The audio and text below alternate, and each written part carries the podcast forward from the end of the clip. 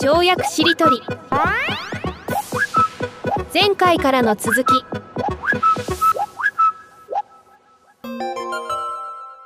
ちょっとまた跳躍的に戻ると、ありったけの自分をっていうところで、あの、最近僕、急に作曲できるようになったんですよね。で、マジで、あそう、そうなんですよ。あの、ミュージック・オブ・ライフ・スクールっていうのを EMS で立ち上げて、まあ、田上さんっていう方、田上洋一さんが、あの、ナビゲーターになって、まあ、誰もがライフソング、自分の、まあ、大切な、にしてるライフソングみたいなものをこう作れるコースを今やってるんですけどね。まあその中でいろいろ、うん、あの、いろんな自分の中でこうパラメーターが生まる感じがあって、ある時なんか急に英語がこう話せるようになるかのように、なんか作れるようになっちゃったんですね。で、実はその最初のきっかけを作ってくれたのが、あの、沢田さんだったんです。え？まあの、ブルーフィールドって、あの、青野さんをテーマにしたはいはいはい。あそう作詞はしたことあったんですね。まあ言葉を使ってるんで、作詞はできるだろうって思っていたんだけども、で、それに田上さんが作曲してくださって、すごいいい曲にしてくれたんですけど、で、その話をね、佐田さんにしたとき、こうおっしゃったんですね。本当は誰でも作曲もできるんですけどね、っておっしゃったんですよ。で、その時に僕が思ったことは、もう一人のじ、一人の自分は、沢田さんはそんな安易に誰でもできるとは言わないと。だから澤田さんが言うから、できるんだろうって思う自分と、もう一人の、まあ、ネガティブなっていうか、ジャッジする自分は、いや、それでも自分はできない。自分だけは無理なはずだっていう自分もいて、まあそうなのかなとか、できる可能性もあるのかなと、まあその半信半疑みたいな中でね、まあそういうコースもちょっと、まあ流れがあって立ち上げることになって、で、まあその後ね、いろんなきっかけというか、まあ、契機があったんですけどね、まあ、考えてみると、これだけ曲、仕事も僕音楽聴きながらしてるんで、これだけずっと聴いてて、なんか一音も生み出せないわけもない気もするし、と言われればそんな気もするし、みたいなね。うん。で、だから何が言いたいかというと、やっぱそれ最近、その自分の F 面みたいな、いや、作曲なんかできるわけないと思ってたんですけど、そこができるようになって、なんか作詞自体はもうね、1週間になんか8曲ぐらいでできるみたいな感じで、一気にこう、花開いていったというかね、あの覚醒していた感じがあったんですよね。で、その時も最初のきっかけは、そういう澤田さんの言葉だったり、あと、その後にね、探ったんですよ、自分で。自分はなんでできないってふうに信じてるんだろうって思った時に、高校の時にあの部活でなんかちょっと応援ソングじゃないけど、なんかそういうのをみんなで作ろうみたいになった時、俺がポッと思いついたものを言ったら、全員に大爆笑されたんですよね。ああ、ありますよね、そういうことってね。それでうんこんなに、俺そんなに悪くないと思ったけど、こんなに爆笑されるんだと思って、あ、俺はそういうセンスはないんだ。まあ、要はちょっと傷ついて、うんうんだかうん。自分は作曲とかまあできない人間なんだっていう信念を作ることによって、そこにはもう近寄らないみたいな、ほんのちょっとしたことなんだけど、そのことが思い出されて、あ、これで俺蓋したかもしんないな、みたいな。それもその次のステップとしてあったんですよね。で、それが分かるとね、やっぱり、うん、なんか、だから思い込みかもしれないっていうところでね、うん、なんかそういうものをどけてあげると、あ、そこに、こう、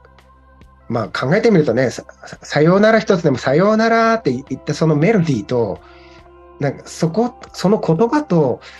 メロディーと曲の、なんていうか、うん決定的な境界ってどこにあんのってないよねって考えると、まあ喋れてんだから作れるよねっていうようなね、ところとか、うん、なんかまあそういうようなところにつながっていくなと思って、で、んなんかそのしおり機能っていうところで言うと、僕もあの iPhone でどんどんあの楽譜も読めないんで iPhone でどんどん入れてったんですね、浮かんでで、ここどうかなと思ったところ何パターンも入れてみて、あ、ここのここの部分とここの最後の部分はなんか合うんじゃないかと思って、まあ、なんかそんな高度な機能じゃないんですけど、なんか自分の中でつなげてみたいなことをやったんですよね。けど、さっきのようなね、北条さんのようなつなぐ機能があったらもっと便利だなと思いながら。でなんか今そうやって、なんつうかな、つなぐ機能が今技術的にテクノロジーとして発達してるから、なんかそれってすごい個人の記憶とか、個人の力量みたいなものを、なんかすごい保管してくれて、ありがたい環境になってるかもしれないなっていうのは、要は新しい自分を発掘しやすい環境になってるかもしれないな、みたいには思いましたね。うん、まあ、文章書くときなんかすごい役立ちますよね。それこそコピペしてつなげたりとかって皆さんね、当然のようにやってると思いますし、うん。我々の感想戦なんかもそうですしね、一回その書いといたものをまた振り返るなんか、あれもある意味しおりとも言えると思いますしね。あと忘れないうちにまた動物を思いついたのをさっきね、あの、言い損ねたで言っとくと、まあ、蛇腹という蛇ですね。うんうん。蛇腹はまさにヘビですからね。蛇ですから、なんか本当に蛇腹みたいに蛇が伸び縮みして何かをつなげるみたいな、そういう蛇もね、登場人物と、登場キャラクターにぜひという。それ面白いですね。なんか、あヘビに食わられて食べられるのかなと思ったら、思わぬ遠くの誰かと接続してくれるみたいなことですよね。ウィーンって。うん。いいですね。いやーでもさっきの西条さんの話聞いて思ったのは、僕作曲を、えっ、と、27年ぐらいやってるんですよ。うんえーで、別にでもなんか今でも作詞が、あ、作曲が上手いとも思ってないっていうか、で、心の底から誰でもできると思ってるんです。んうんで、それは、例えば妻が赤ちゃんをやすときに適当な子守歌を歌ってるのも、はいはいああ作曲しているなって思うわけなんです。あと、前言ったかもしれないですけど、TM ネットワークの Get Wild だっけ？って曲があると思うんですけど、Get Wild and って曲ですけど、あれ、サビ、5音、ほぼ5音しか使使ってないんですよね。えードゥドゥドゥドゥドゥドゥドゥってここまで4音しか使ってないんですよね。ドゥドゥドゥドゥドゥドゥドゥドゥドゥドゥドゥドゥで5音なんですけど、これ全部。うん超簡単。ドレドレミファソかミファソらしいか忘れちゃったんですけど、ごだからピアノに5本手を手を当てて、適当に5本動かせばゲットワイルドっぽくなるんですけど、だから片手、片手でピアノをなんか演奏適当にできれば、あのゲットワイルドみたいなメロディーって誰でも作りうるっていう話だと思っていて、うんそんなもんなんですよね。でもそんなもんなのに、なんか音楽やっている超プロい人たちは、やっぱり敷居を上げちゃうっていうか、で、なんかビギナーの人たちをやっぱりバカにしたりとか、なんか自分たちのセオリーでもって判断しちゃって、ケチョンケチョンにけなすっていう現場を僕よく見てきていて。なんてことだみたいな。で、僕はあの自分の活動は全てですね、基本的に誰かと世界を握手させるっていうことをあの結構目標にしていて、いやいや、ぼぼ例えば障害がある方が僕なんてスポーツは無理ですよって言った時に、いやいや、できるスポーツ作りましたよって言ったら、その障害のある人とスポーツを握手するわけなんですよね。なるほど。シェイ shake hands できるみたいな。だから西条さんに対しても、もしかしたらシェイあの音楽と西条さんを shake hands させたくて、そういうことを言ったのかもしれないなっていうのを振り返って思いました。で、シェイクハンズすることによって、まさに、あ、なんか、シェイクハンズ世界と調和であのできたってことは、自分はこれ、こういう力持ってたんだなっていうことに気づ、そこで気づけるというか、自分がか拡張されるんですよね。うんいやー、それすごいわかんない。僕も、ね、その、多分世界ランキングといっても、最近作曲できるようになった人らランキングで、いいんじゃないかな。まあそういう身として、やっぱりいろいろ思うことがあって、なんでできないって思い込んでたんだろう。で、一つは、やっぱ教育の成果もありますよね。だって今までの教育って、っていうか小学校とか全部、まあ音程から外れるのは悪とされていて、で、それをトレースする。まあそれもあの基礎トレーニングとしてはいいと思うんだけど、最初から外れててもね、あれなんで。だけど、まあ、作るっていうこと変えていいんだっていうことをな何にもトレーニングされてなかったな。で、替え歌は OK なんだけど、要は替え曲ですよね。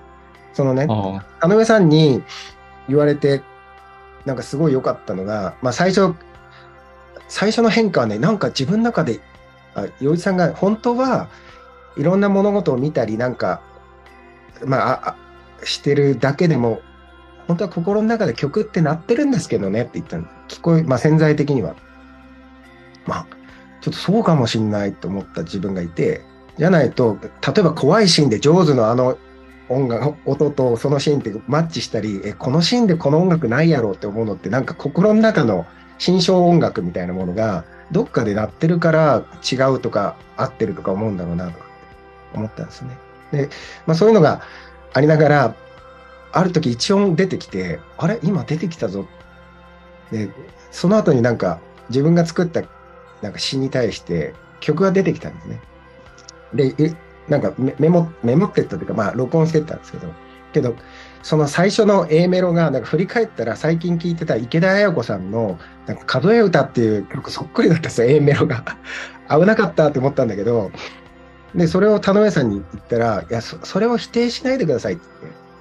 それは最初はまあ、何でもその、まあ、真似から始まる、まあ、そんな言い方はしなかったけど、まあ、それをいかに変えるか、それは自分の中から出てきたのは確かなんだから、それをちょっと変えるだけでも違う曲になっていくし、その曲の雰囲気としての方向性は合ってるから、って言われた時に、あ、確かにな、それに言葉だって、英語だってこ、あらゆる言語は真似から始まるし、で、それをなんかいろんなインプットが多いと、そこをオリジナルにこう作れるようになっていく過程がね、あって、うん、で、その行動領域からいきなり最初のその、まあ、生ま生まれたてのなんとか喋ろうとしてる人をジャッジしちゃうと、これ潰すことになっちゃいますよね。だから新しい側面が生まれなくしちゃうというか、うん、そんな構造もあるなと思いましたね。教育によって、あどうぞどうぞ。はい、どうぞどうぞ。あ、じゃあ10秒だけ。だ教育によってありったけの自分が封じられたり、呪いをかけられたりしてるっていうこともた多々あるっていうことですよね、きっとね。それもうんもったいないですよね。うん。どうぞ。あえっ、と、私は、あの、西条さんと一緒にね、曲作りとかしてて、その覚醒する様をすごく間近で見てるから、もう、どんどんどんどん西条さんからね、なんか溢れてくるんですよね、詩とか曲が。うん、お本当にすごい勢いで、あ、目覚めたなっていうのがありありと分かったんですよね。それって、いやー、それ逆説で考えるとですよ。なんか、教育によって蓋をされたのは悪いことだけじゃないかもしれないですよね。今溢れてるのって、教育の過程で同級生から馬鹿にされたことも含めて、僕は作曲とか音楽の才能ないんだって蓋をして、何十年間が、その中でなんか蓋の中で熟成された結果の今爆発かもしれないって考えると、うんあれなんですかね。必要な蓋もあったりするんでしょうかね。うん物事の良し悪しで言うと、本当に俯瞰的かつトータルで見ないとわからないってあるじゃないですか。だから幸せの時にもね、多分、転んだ体験が大事みたいのも、蓋と似たようなもんですからね。だからそういう意味で、悪いことじゃなかった蓋も確実にあるだろうし、その中で圧力が高まったから爆発するみたいなのは、なんかクリエイティブな人って、初動であんまり身の身の回りにおもちゃとか、なんかゲームとか恵まれなかった人って結構いますからね。で、憧れてて、で、自分なりに工夫してすごく、だからもうしょうがないから、紙に絵を描いてゲームのつもりとかね、そんな感じで、自分の中で、まさに蓋された中ゆえのイマジネーションを熟成して、で、本当にゲームとかと出会った時に爆発するみたいなのってあるから、そういう意味で、えー適度かつ健全に蓋をするっていうのも生きる上で、それこそ幸せの続きになるかもしれないけど、マネジメントとして大事な要素、特に誰かにそれが人の裁量なんて本当にね、結果論とかになっちゃうから、あまり意図的にやりすぎると、ただただそれこそトラウマを植え付けたりとかにもなりかねないんだけど、少なくとも自分で、ここは蓋しといた方がいいなっていう寝かせどころみたいなものを自覚的にできるようになると、また人生にあ味わいが出るっていうのはあるでしょうね。うんこれすごい話ですね。ありったけの自分で生きるために、自分の蓋を全部開けた、今開けたりとか、自分にあのかかってる呪いを今全部解く必要はなくって、うんその蓋とか呪いっていうものにじ自覚的に生きて、木が熟したその呪い解いたり蓋開けたりするって、ものすごい高度な自分運用ですよね。だけどそれ、うん西条さんと北条さんでもできてる感じがするんですよ。みんな何かしらやってるでしょうね。うんうんうん。え、これ体得できたらなんかすごい人生変わりそう。すごい。あ面白いですよね。まあ確かに、だから、い今だからっていうのもすごいあるなと思ってて、じゃあ二十歳の時にそれできたかって言ったら多分できない。あの、今言葉が溜まってて、思想思想とかそういうものも深いところに溜まってるので、やっぱり、それであの、蓋が外れて、で、こうやればいいんだっていう、まあ、あともう一つのきっかけはね、あの、北条さんとね、田上さんと、まあ、趣味的にこうバンドが、田上さんはプロなんだけど、あの趣味的にバンド活動をやろうみたいな、まあ、流れになって、で、この前私、澤田さんにもね、ゲストでちょっと、ああ、そうそう。してもらいたいなっていう話もしてるんですけど、ぜひぜすごいひ。あの、面白かったよ何週間か前かな。あの、初めて、えーリアルで集まって、で、うんなんとなく僕らが作曲してた、まあ、5曲ぐらいあったんですけど、そのうん一日であ作詞してたやつね。なんか一日まあアイデで、アみたいのをちょっとやり取りしててたらね、アイデアメモみたいな未完成の曲とか詩の断片がね、そうそうそう。うんそれがね、もう本当にね、半日っていうか、もうどんどんそれが全部、あっという間に5曲できちゃったんですよね。で、そそれも、最初そ、その頃は僕はその、要は、あの、あ、A メロ、あ、いろいろ浮かんできたけど、あ、これに似すぎてるな、みたいな感じでやめてた瞬間だったんだけど、まあそこで田上さんにそういうふうに言われて、目の前で、北条さん、田上さんとかがこう、バンバン普通に歩くように普通に作っていくんですよね。こんな感じかなみたいな感じで。それを見れたのもすごい良かった。でその後ぐらいからかな、なんか一気にあの作れる感じになって。だから、まあ、そそういう、なんていうんですかね、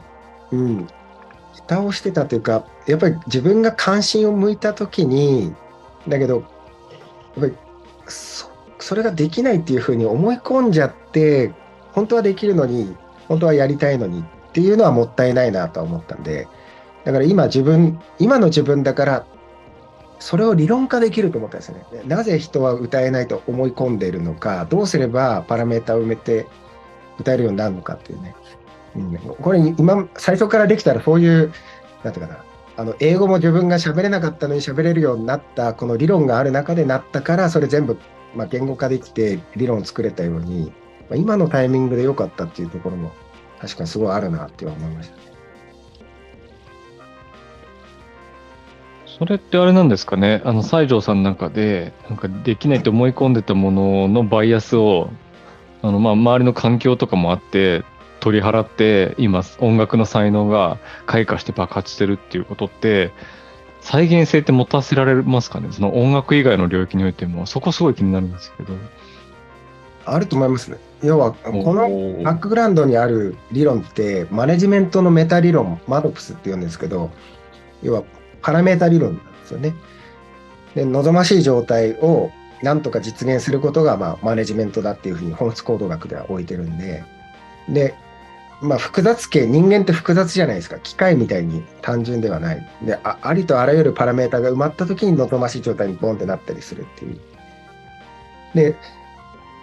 その時にそのボトルネックになってこう、絶対できないって思い込んでる限りはできないし、そういうものをいいかに外すかことプラス、やっぱり実際そうやって作るとこ見せてもらったり、これだったらできるぞとか、で、北条さんみたいに一音出たら祝福するっていう、その肯定ファーストの世界観があると、なんか出てくるようになるんですよね。で、いや、これをね、超高度領域の今のプロ中の、プロの中でもものすごいって言われてる人のとこにいきなり行けるかってさ、そう、そういう話ではなくて、やっぱ、英語で少しずつ話せるようになるとか、なんだろうな。まず、そういう感じですね。最初の一歩、できなかったことができるようになるっていう意味では、いろんなことが、まあそこのね、レベルの工程があったとしても、うんまあそこは、まずね、お結果なんで置いといたとしても、かなりのことはできるようになるんじゃないかなと思いますけどね。だからね、あの、今言ったね、祝福っていうのはすごいキーワードだと思うんです。私はね、そうよく使う言葉なんですけども、あの、ま、これ身体のこととかでもちょっと言ってる、別の例えでも言ってることなんだけど、自転車のギアがうんペダルが錆びついて、まあ、動かなくなってたとする。で、その時に、1ミリ動くのと錆びついたままって、たった1ミリだけど、ものすごい違いじゃないですか。1ミリ動いたってことは、これ動いたってことになるから、それはたった1ミリなんだけども、とてつもない1ミリなんですよね。回転につながる1ミリだから。錆びついたままだとそれ回転しないという状態。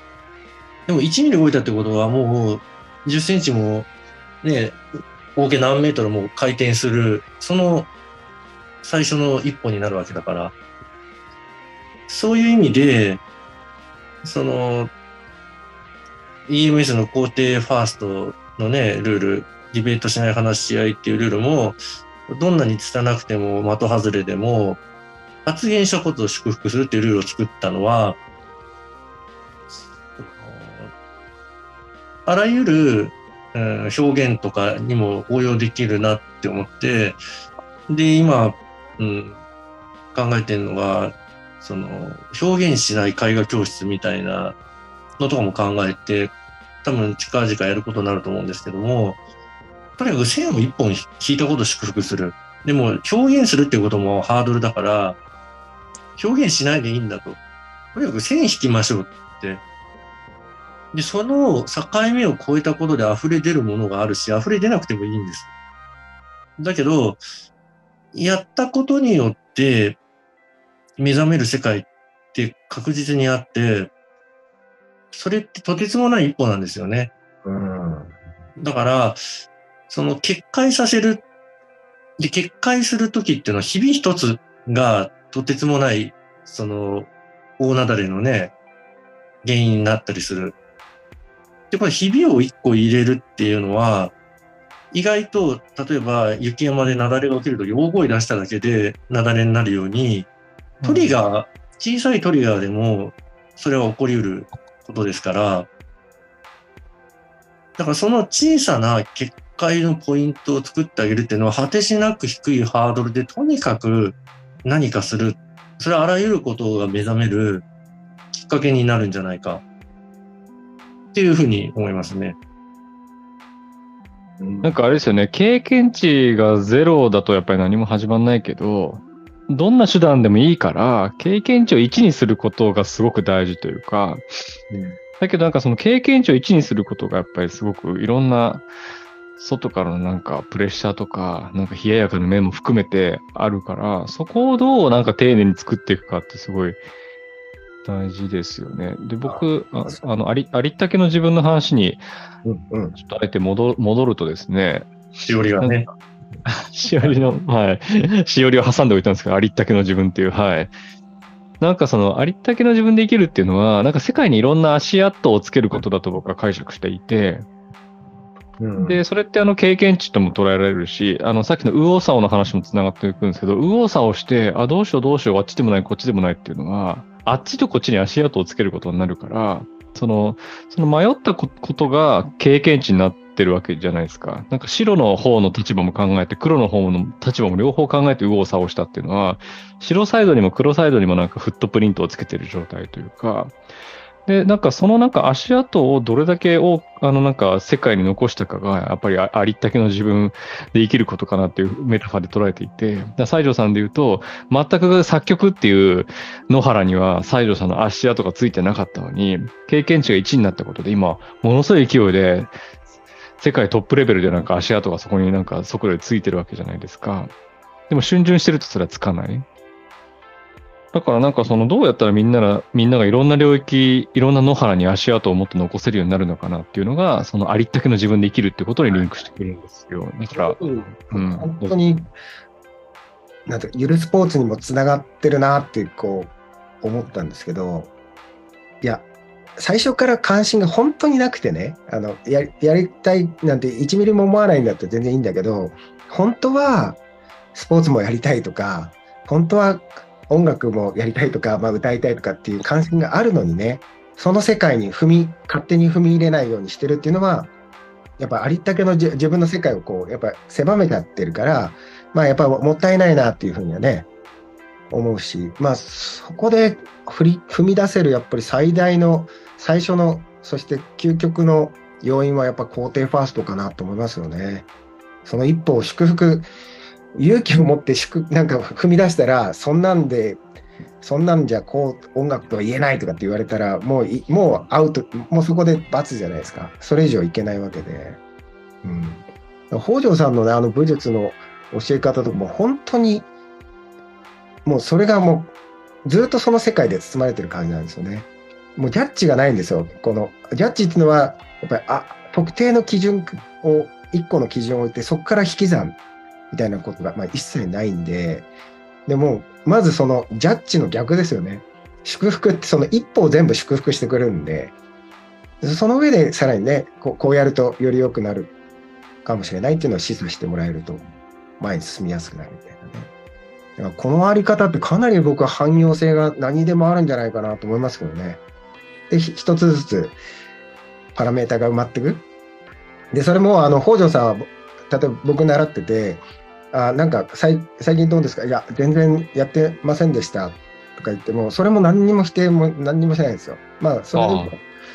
ああと、忘れちゃいましたって言っても、あ忘れたとしても、それを一回入ったものは、ままたどっかで出出てくると思うから、みたいな。う確かーん。その目に見えてはなんか忘れてるからもうパラメーターなくなってるかなみたいに思っててもやっぱり積み上がっててあある時にあここういうことかみたいなこう分かる瞬間が来るとね。うん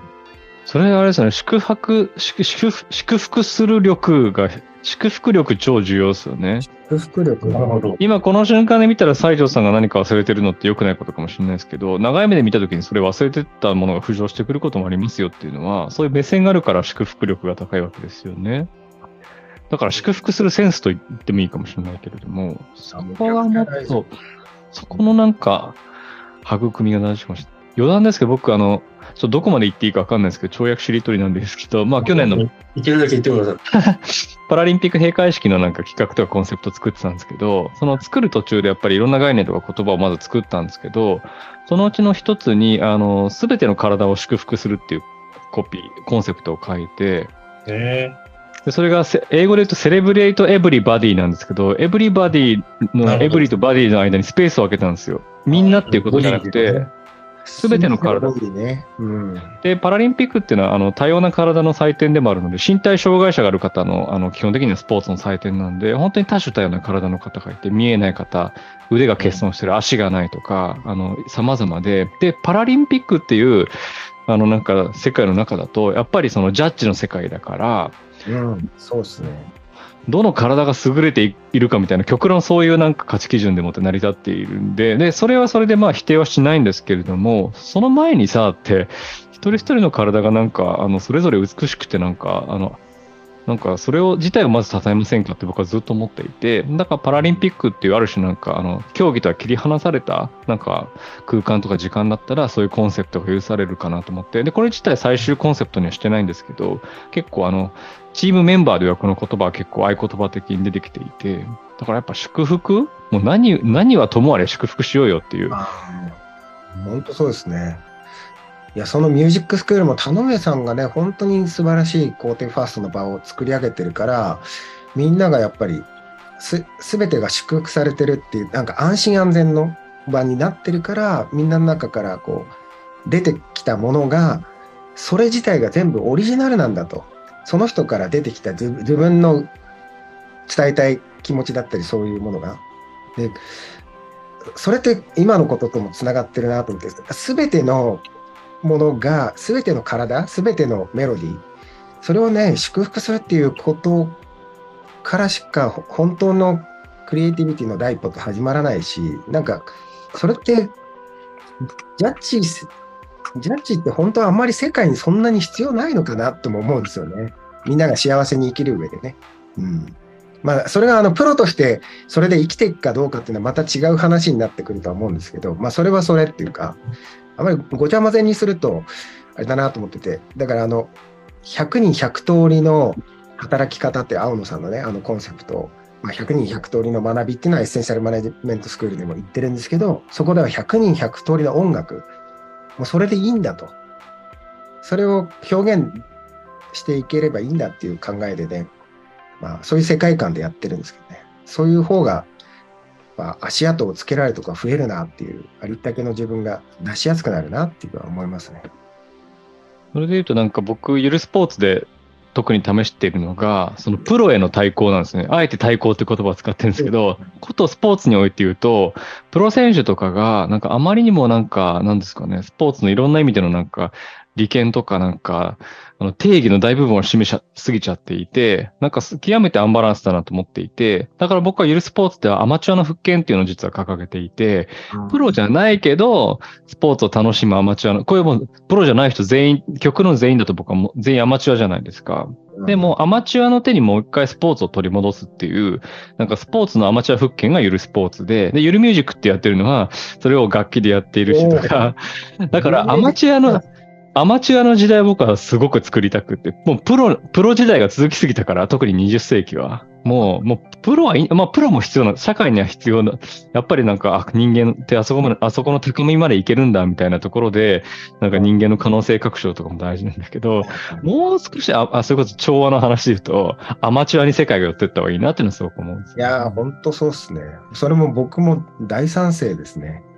北条さんもそういう意味では、武術みたいな、まあ、ちょっと高みにね、自分たちを置いて、まあ、素人とこう分けるような部分が、まあ、ややもするとある世界の中で、もう本当に奥義みたいなものを誰にでも分かるようにバンバン明け渡していくじゃないですか。最も分かりやすく。でもそういう境界をやっぱり取り払おうというか、普通の世界に戻そうとしてるのかなっていう気もするんですけどね。うん。あのね、結局世界を、まあその前に一言言っておきたいのが、あの、セレブレートエブリバディってむちゃくちゃいいキャッチコピーですね。あ、本当ですか？うんい。や、うまいし、うん。素晴らしい内容だし、あの、さすがだなってね本当すごいですね。エブリとボディの間にスラッシュを入れるっていう、うん。見事こ。れはだからね、これ以上ないパラリンピックの、なんか、英語をキャッチコピーとして使い続けてもいいんじゃないかっていう。本当、継承してほしいですね、次回。うん。じゃないと、ただしょう、まあ、言い方悪いけど、ただ障害がある人の、なんていうかな、プロの祭典みたいな感じにうん。なっていくじゃないですか。そそれって本当に、なんですかな、本当にこの世界を多彩でゆ豊かなものにするんだろうかっていう、うん。うん。ちょっと中途半端というか、あり方の本質は、まあ、プロ領域とやってることはあんま変わんないよねって気はしますよねそう。なんですよね。高ければ高いほど良い、早ければ早いほど良いとかも全部ね、要は欲望感性の法則じゃないけど、一点突破のなんか思想なんですよね。で、その基準を置いて、まあ、ジャッジして、まあ、それで得られるものとかもあるんだけど、世界の豊かさを取り戻すものには本質的にはなってないなっていう。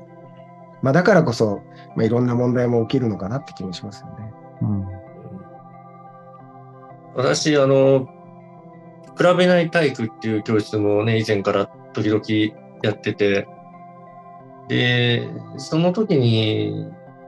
それこそ沢田さんのいるスポーツとはちょっと違った側面からだけど、やっぱり似たような思想でね、やってきたのは、まあ、その、家庭を楽しむっていうことに重点を置いて、で、なるべく単純な、できれば、その何も道具を使わない中で、みたいな方向性でやってきたんですけども、で、一つのコンセプトとして、その既存のスポーツの、まず点数をつけるのをやめてやってみてくださいっていうのを推奨してるんです。うんうんで、それは、よく前澤田さんたちと、あの、乳母さんとかと会った時にも言ったから、あの、卓球を、その点をつけないで、どれだけ一緒に続けられるかみたいにやるだけですごく楽しいからって。で、これは特に初心者同士やると点競うともうワンターンぐらいですぐに点が入っちゃったりして、すごい分断されちゃうんだけど、だけど、お互い続けましょうっていうコンセプトでやると、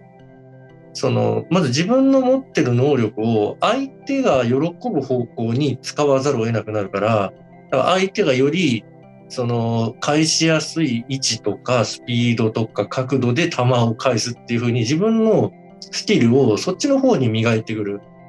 協調的になっていくんですよね。で、そうするとどんどんどんどんカンカンカンカン速くなってきて、あ、じゃあちょっとスマッシュ気味に行きます、じゃあ返しますみたいになってうまくもなる。基礎より。で、それはあらゆるスポーツで多分できると思ってて、サッカーとかでもゴールを入れるということはやるんだけども、点は数えないで、その時にどういう実験をしたかとか、その過程でどういう面白いプレイをしたかとか、そういう感じで、その、やるようにすると、そうすると、また全く別のコンセプトが既存のスポーツにも生まれる。で、しかも勝敗がないから、商売化ししづらくなる。で、別に商売になってもいいんだけど、一つのエンターテインメントとして、チーム同士の敵対もなくなるだろうみたいな。だからそれはいろんなスポーツで、一回点数を撤廃するだけでも結構いろんなものが見えてくるっていうスイッチになるんじゃないかみたいにはね、うん、思ったんですけども。まさに。なんか僕らいるスポーツの現場ではですね、あの、得点をちゃんと、あの、勝敗とか含めて得点カウントもちゃんとやるんですよね。で、だけどポイントは、あの、審判で、あの、僕らの現場の審判は、あの、エアプロデューサーって呼んでいて、うん、その、その場の空気をプロデュースしてるプロデューサーです、皆さんみたいな。うん、で、目的は、この場にいる、あの、参加者の、まあ、あの、するスポーツを遊ぶ、で遊ぶ人遊ぶ人たちの幸せの相和の最大化ですっていう話をいつもするんですよね。うん、素晴らしいですよね。で、えっと、エアプロデューサーって結構定義づけをしっかりしていて、その4つの役割を有してるんですけど、空気を整えて底上げしてつく、掴むみたいな、うん、なんでその空気を整えればバランサーだったりする、ペースメーカーだったりするので、なんか、うん、なんか、あの、空気を作った、あの、適切なチームを作ったりとか安全な場を作ったりみたいなことで、なんか底上げするのは、なんかうまくできない子にやっぱり着目して、その子にとってどうやったらホームグ、この場がホームになるかっていうのを、その子中心にペースを作っていくとかも含めてとか、あとなんか空気をつかむっていうのはコメディアン的な要素とか、ミュージシャン的なコールレスポンスを入れてみたいな。だから僕ら点数はつけるけれども、その場をなんかリードする大人たちが、なんかあの目的をその場にいる人たちの幸福の最大化ですよっていうことをぶらさずに、で、そのメソッドも伝えることで、あの、なんかいがみ合いにならないっていうか、あ、今日があってよかったなって思って帰っていただくっていうのをすごく大事にしてるんですよね。だから、アプローチは違うんですけど、北条さんのやり方と近い手は近いかもしれないですけどね。いや、だから思想がすごい、まあね、こうやって跳躍シートで喋ってもそうだし、近いですから、だから本当になんか違ったアプローチから同じような世界観を目指してるっていうのはとてもね、興味深いなって思うんですよね。僕はあの、澤田さんの取り組みは私にはできない方法論だから、だからその私たちが埋められない領域をすごい埋めてくださってるなって思いますしね。いや、このね、ありったけの自分でどう生きるかっていう、まあ、コンセプトを知れば知るほどというか、いや、これ、3人共通してるなと思いましたね。なんかあの、うんうん、もう言われてみると、例えば、まあ、去年からね、1年ぐらいになりますけど、北条さんにその、武術を習ったりとか、まあ、現実習ったりとか、まあ、まあ、今回は音楽の、そういうのって、なんか自分の思考性として、同じ場所ぐるぐるぐるぐる回る、回ってると、なんか飽きてくるっていうか、その領域ですら深まらない気がしていて、それがいろんな世界にこう、自分の足跡を広げていくと自分のいた世界のこともより深く分かったりとか作れるようになったりする自分がいるので なんかねそれは自然とやっぱりややりたいと思ってるしやってるタイプだなと思いますね。うん、僕その北条さんに聞きたいことが今あるんですけど、はいはい、その西条さんは西条さんの音楽のセンスっていうか、こっち、こっち来なよ、音楽の方来なよ、作曲の方来なよっていざなってくれる、祝福してくれる人たちがいたから、まあ、おずおずと足を踏み入れたら、一歩踏み入れたらなんかすごく居心地がいい世界で走り回ってるみたいな話じゃないですか。誰かにあの適切に祝福していただいたからこそ、なんか音楽っていう引き出しが開いて、また一歩自分が確証されていると。で、前半、北条さんが話をされてた、なんか武術の中で自分のなんかその見苦しさみたいなことが見つかったときに、えっ、と、それ自体をやっぱり祝福するっていう話があったと思うんですけど、それはあれですよね、自分で自分を祝福するって話じゃないですか。うん。だから究極的にはそこまでいけると、もうまさになんかありったけの自分で生きられそうな気がするというか、うん。でもなんか誰かから祝福されるのと自分で自分を祝福するの間にはなんかすごい何ステップかありそうな感じが直感的にしてるんですけど、そこのなんか壁ってどう越えればいいんでしょうかね。えっ、と、それはどういうステップとどういう壁だと思います？その、えっ、と、なんか自分が例えば作曲に自信がなくて、いや、いけないよいけないよって思ってても、音が出ればいいんだよって、誰かに言われれば、なんか自分の中でできないって100%思い込んでいた硬いい岩のような固定観念が、ちょっとだけ柔らかくなるっていうのはわかるんですけれども、それをじゃあ自分に対して、いや、大丈夫だ、1読んでれば大丈夫だよって自分に暗示をかけたところで、なんかその自己暗示の効力っていうものが他者からの祝福に比べると、うんなんか一見すると弱そうだなってなんか思ったんですけど、そんなことはないんでしょうかね。まずね、あの、期待しないってすごい大事だと思うんです。それは、どこか何かをする瞬間に、さっき言ったハードルが生じるんですけど、そのハードルの正体って、結構期待っていうのはハードルの成分の大部分を占めてて、それはもうやるからにはこれぐらいの成果を上げなきゃいけないみたいな呪いがかかってるんですよね。だから、逆に言えば、とにかく何の期待もせずやるっていう回路を作ると、どんなハードルも超えられるはずなんです。なるほど。うん、ある意味練習でもあって、ハードルなくやる。ってことは、その、やった結果、実際に何にもものにならなかったり、本当にグダグダだった時に祝福する習慣をつけておくといいんです。うん。日常から。なるほど。で、しかも一人の空間だから誰にもジャッジされないし、まさに失敗し放題なんです。それはちょっと料理ちょっと今日作ってみるか下手だけどって言って、ああ、失敗した、ははっていう自分を見出す習慣をつけるとかは、ある意味、人から祝福してもらわなきゃっていう一方の壁はあるかもしれないけど、逆に人に見られてないっていう、その壁の低さがあるから、そこは実験し放題、練習し放題だから、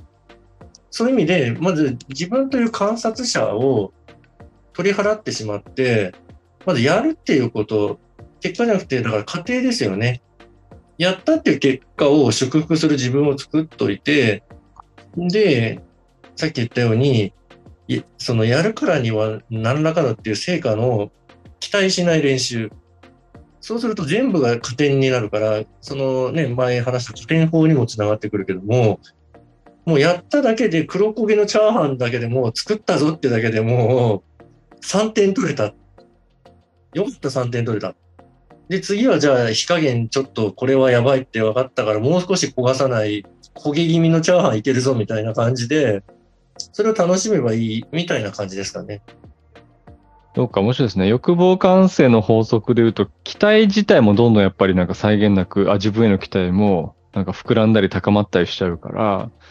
それになんか、それ自体にはやっぱブレーキをかけるというか、だからあれですね、期待、期待ダイエットみたいなことですよね。なんかそうですね。ほっとくと期待ってブクブク太っちゃうから、なんか、期待をダイエットして、痩せ細った期待にして、ああ、ここまでできた自分すごい祝福だみたいなことですよね。それってあれですよね。でも確かに、意識一つでそんなに難しくなく、それは自体はできそうですよね。うん。で、これってね、本当に練習なんです。おむつトレーニングなんです。もう、全然自分がそういう回路はなかったけども、やればできるように誰でもなる要素を期待しないっていうのはね。だけど、すごく習慣づいちゃってるから、赤ちゃんが一生懸命おむつを外そうとね、おまるでトレーニングするように、自分の中でも期待しないっていうのを支障のない領域から練習をする。うんそうすると結果的に加点法になるし、褒め出し思考にもなってくると思います。